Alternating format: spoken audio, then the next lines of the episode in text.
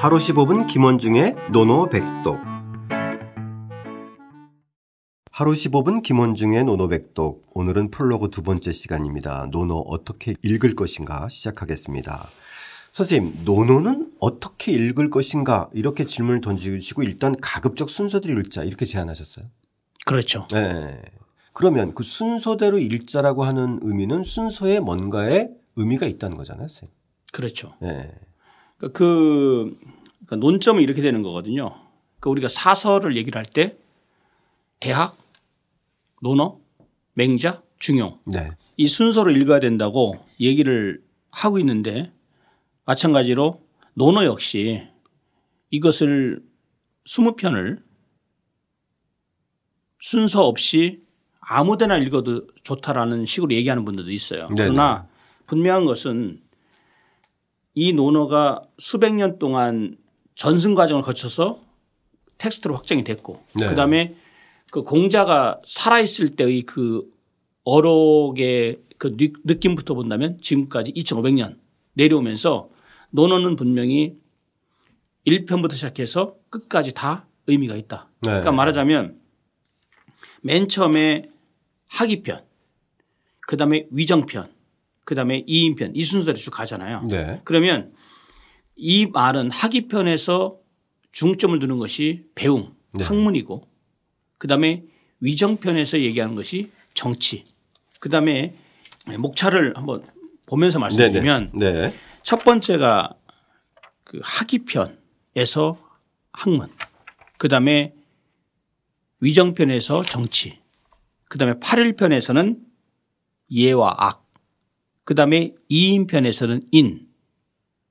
요 네 가지가 논어 20편의 최상부 맨 앞에 있는 그 네 편이 공자가 얘기, 얘기 하고자 하는 네 가지 핵심 항목입니다. 아, 가장 기본적인 그렇죠. 덕목. 그렇죠? 예, 그리고 나서 공야장과 옹야편을 보면 공자가 인물 평을 하는 장면이 나와요. 네네. 그러니까 5편과 6편 즉 공야장과 옹야편이 인물평이고 네. 그다음에 이제 수리편으로 넘어가면 공자가 문헌을 대하는 자세 그 유명한 수리부작이라는 말이 있잖아요. 네네. 예. 그래서 온고지신의 개념 그러니까 말하자면 옛 것을 존중하고 그 바탕에서 새 것을 창조한다는 그 개념을 얘기하고 있고요. 네. 그다음에 태백편과 자한편 이 두 편에서는 덕행을 이야기하고 있습니다. 덕행. 네. 덕행 문제.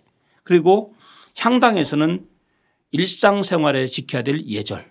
이것이 이제 우리나라 조선왕조 500년의 어떤 사유 그 선비들의 사대부의 어떤 사유 구조를 지배한 대단히 중요한 선비의 그 삶의 모습으로 자리 잡게 되죠. 네. 한반편이. 네. 그리고 11편 이제 선진편부터 시작해서는 그 제자들의 물음 이것에 대해서 대화를 나누는 거. 대부분 네. 방금 전에 제가 말씀드렸지만 1편에서 4편까지 즉 2인편까지 있었던 그 핵심 항목에 대한 제자들의 어떤 궁금증 그것에 대한 구체적 질문들을 공자가 푸는 거고 네. 그게 11편에서 19편까지 이어지네요. 그렇죠. 이게 쭉 이어지는 예, 예, 거죠. 예, 예. 그래서 이제 거기서는 뭐 안연, 자로 이렇게 개인 이름도 나오고 위령공 이렇게 나와서 뭐, 뭐 군자의 자세라든지 그 다음에 이제 그 수신과 처세의 방법 그 다음에 또 뭐 벼슬하기 전에 사람이 되어라 뭐 이런 이야기들을 가감없이 쭉 얘기하고 맨 마지막 20편에서는 요할 편이 있는데 결국은 공자가 그 세상의 구세의 정신을 가지고 왔다가 결국 다스리지는 못하고 그 그래도 성인의 거의 밤내려 오른 그 모습을 그 간직한 그걸로 이제 끝나는 거죠. 네. 그래서 1편부터 시작해서 20편까지 저는 무조건 순서대로 읽어라. 네. 예. 그리고 앞에 10장까지 사실 향당편까지가 정말 중요하고 네. 그 다음에 크게는 그러니까 1편에서 10편. 그렇죠. 11편에서 서- 20편. 오케이. 크게 두 부로 나눌 수 있는 거네요. 그렇죠? 예, 예. 그렇게 보면 좋을 것 같습니다. 그러니까 우리가 지난 시간에 열린 텍스트라고 얘기했듯이 예. 한번 쭉 읽으면서 마음에 드는 구절들로 들어가도 좋지만, 좋지만. 큰 맥락에서는 예. 이 논어의 질서와 체계를 흐름을 따라가서 가면서 읽는 것이 일단은 맞습니다. 우선이다 이렇게 예, 말씀하시는. 거죠. 예. 자, 그럼 선생님 논어는 다른 예. 고점보다 훨씬 더 주석서들이 많잖아요. 많죠. 예. 그만큼 다양한 관점으로 해석할 수 있다는 여지가 있는 거네요. 그렇죠? 그렇죠. 네. 이렇게 수많은 해석서들 독자 청취자분들이 조금 혼선을 빚을 수도 있을 것 같고 네. 고민거리기도 할 텐데 예. 이 점에 대해서 독자나 청취자분들은 어떻게 받아들여야 되나요? 그 논어는 물론 어려운 그 구절도 있지만 네. 그 한문 실력이 조금 있는 분들 또는 일반 우리 청취자 여러분들도 그냥 읽어보면 해석이 좀 되는 부분이 많이 있을 겁니다. 네네네. 그래서 저는 1차적으로 원전 한번 직접 읽어봐라, 도전해봐라. 네네. 네. 그, 그것을 제안하고 싶고요. 다만 이 논어가 워낙 구절이 짧다 보니까 그것에 대해서 많은 그 주석의 그 전문가들 그러니까 중국 고대에서 특히 이제 주자의 그 논어 집주가 대단히 유명한데 문제는 뭐냐면 그 주석서가 갖고 있는 그 너무 지나친 자세함 이걸로 인해서 오히려 때로는 그 원전이 갖고 있는 맥락을 너무 지나치게 해석할 여지도 있다. 네. 예, 따라서 독자들은 그냥 편안하게 이것을 한 원전을 읽으면서 자기가 한번 음미해 보는 것도 대단히 좋고 그 다음에 이제 저도 저는 이제 제 책에서 이 각 시대의 대표적인 학자들의 견해, 주석가들의 견해를 상당히 많이 자세하게 다루고 있습니다. 네네. 다루고 있으면서 아, 제가 생- 생각하는 아, 이 부분에서의 뭐 해석은 이 방향이 맞는 것 같다라고 제 나름대로 이렇게 쓰는 방향을 했는데 이것도 물론 이제 뭐 저는 객관적으로 노력을 했습니다만 네. 이것도 뭐 제 견해에 불과하니까 그 사실 저도 이 이전에 이제 논어를 여러 여러 개의 판본을 예, 보고 예, 또 예. 이제 선생님 판본을 봤을 때 예, 예. 일단은 선생님 판본의 가장 큰 차별점은 이거 같아요. 그러니까 마치 정사를 보는 듯한 아, 그래요. 그러니까 우리가 보면 역사를 대할 때 예. 정사의 기초에서 그 맥락을 파악하라 이런 말을 하듯이 예. 선생님 같은 경우가 핵심적인 장점이 원문에 충실하다 이거잖아요. 그죠? 예, 예, 예, 노력했습니다. 예. 그리고 이제 예, 중요한 해석의 차이는 각주로 달았다. 예, 맞습니다. 예, 예. 저희들이 이제 앞으로 이제 진행하면서 그 점은 충분히 저희가 네, 좀 예. 맛볼 수 있을 것 같은데요. 예. 독자 여러분들의 평에서도 가장 그것이 핵심인 것 같아요. 김원중 선생님의 논어는 원문에 충실해서 예. 좀더 열린 마음으로 내가 스스로 해석하고 깨우칠 수 있게끔 해준다. 이런 평들이 많았어요. 예, 그러니까 결국은 선생님 우리가 논어를 대할 때 주석서보다는 원문에 충실한 번역이 일단 일차적이다 아, 그럼요. 그죠? 예, 예, 우리가 그럼요. 앞으로 논어를 어떻게 읽을 것인가에서도 되게 중요한 지침이 될것 예. 같은데. 덧붙이자면 예.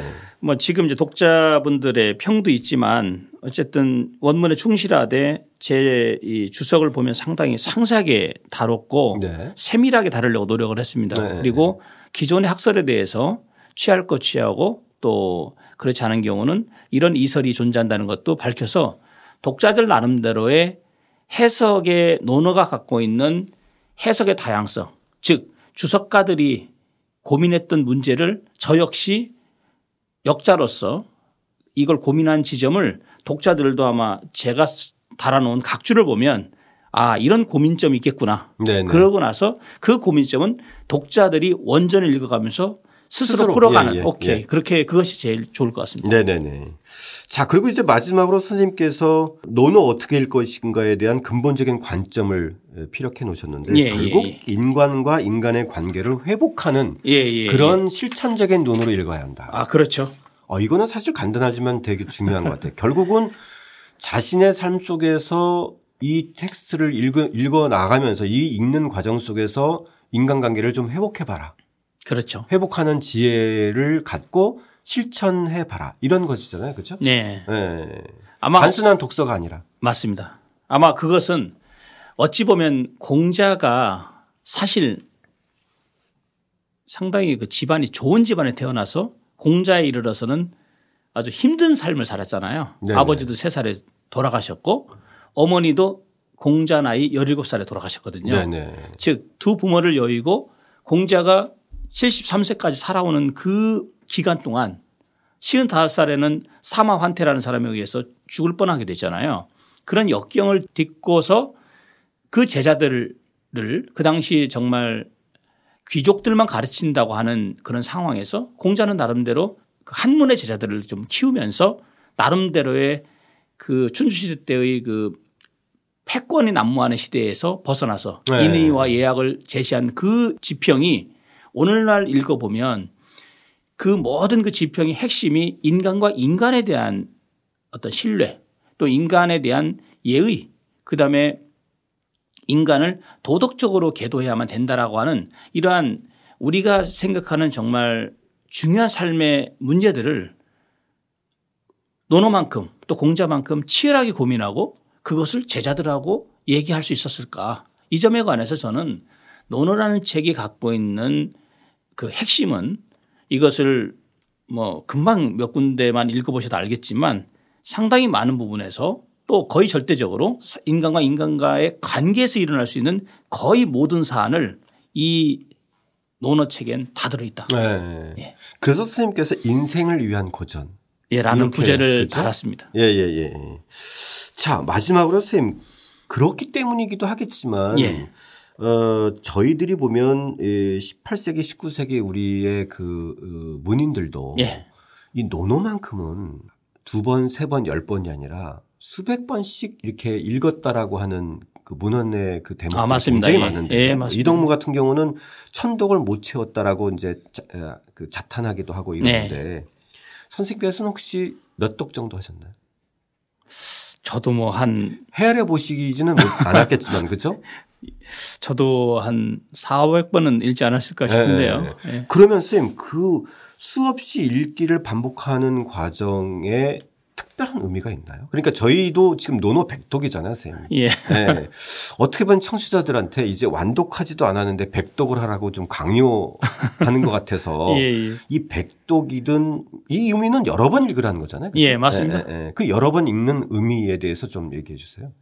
저는 이것을 처음부터 끝까지 오늘 하기편부터 시작해서 6월까지 오늘부터 시작해서 한 6개월, 1년 목표로 해서 일독을 해야 되겠다 이런 식으로 잡지 말고 예. 그 편안하게 앞부분부터 시작해서 와닿는 구절들을 그 한 번 쭉 읽어보면 예. 그것을 우리 청취자 여러분들은 한 일독 정도로 생각해도 무방하지 않을까. 네. 예. 그래서 어려운 부분은 빼놓고 네. 그다음 쉬운 부분 먼저 읽고 나중에 실력이 갖춰지면서 천천히 또 이제 미처 읽지 못했던 부분 또 채워나가고 이런 식으로 하면 자연스럽게 백독이 채워지지 않을까 아, 예, 생각이 예, 들어갑니다. 마음에 드는 대목은 또 여러 번 읽고. 그렇죠? 예. 오히려 거기는 한 200독도 해도 되고. 아, 예. 맞습니다. 예.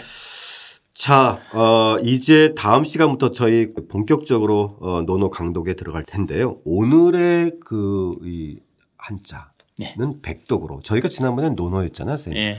논어를 저희가 중국어로 뭐라고 그랬나요? 论语, 论语. 예. 백독은 뭐라고 합니까, 선생님? 百读, 百读. 예, 百读, 아, 백이 百. 백이 百, 예. 예, 그다음에 두, 예, 독은 두, 바이두, 그럼 노노 백독 하면 룬위, 바이두, 论语 百读. 아, 저희 루니 바이두. 저희 이제 논어백독 다음 주부터 본격적으로 어, 시작해 보겠습니다. 사실 때론 100권의 책을 읽는 것보다 한 권의 책을 100번 읽는 것이 예, 인생의 지혜를 얻는데 더 깊은 깨우침을 얻을 때가 있잖아요. 그렇죠? 예, 맞습니다. 예. 바로 그것이 논어가 아닌가 싶고요. 예, 저희 이제 하루 15분 김원중의 논어백독 내일부터는 1편 학이편 첫 장을 열고 저희 시작해 보겠습니다. 어, 책과 노트를 펼치고 함께 읽고 쓰면서 490일 동안 저희 함께 논어의 대장정을 열어보겠습니다.